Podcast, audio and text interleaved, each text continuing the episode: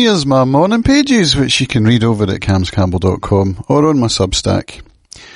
This is for Tuesday 29th November, written at 9.54am. I had a pretty awful night sleep-wise, so I'm really tired today, but grateful not to have to spend the day behind the post office counter. And speaking of that, I had a long conversation with Tim after the Lodge committee meeting last night, and he brought up a conversation he'd had with a nameless someone who had mentioned how rude I was behind the counter. He went into detail about a specific incident, and it made me feel pretty bad. It's just something I have to carry around, I suppose, and not regret the past, nor wish to shut the door on it. Tim did go on to say that he couldn't square that version of me with who I was in the Masonic orders, particularly when I was in the chair of the Royal Arch chapter. He said that he thought I was an excellent first principal and that being master of the lodge in a year's time would be quite easy for me. And there it is right there. The reason that Freemasonry is so good for me. The post office turned me into the worst version of myself, no matter how much I fought against it or wished that it were otherwise.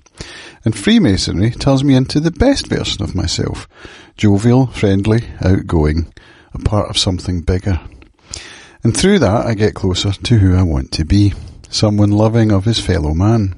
I mean, yes, I'll be masking, or to put it another way, faking it to make it.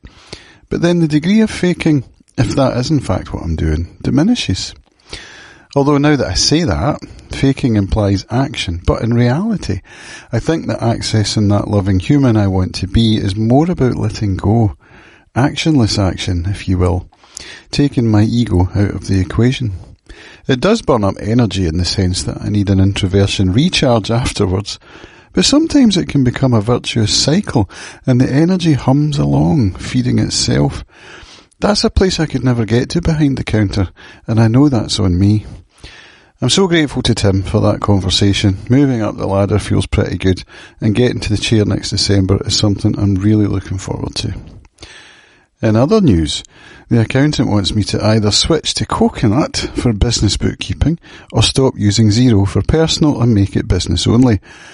That got us talking about whether it's actually worth my having an accountant at all.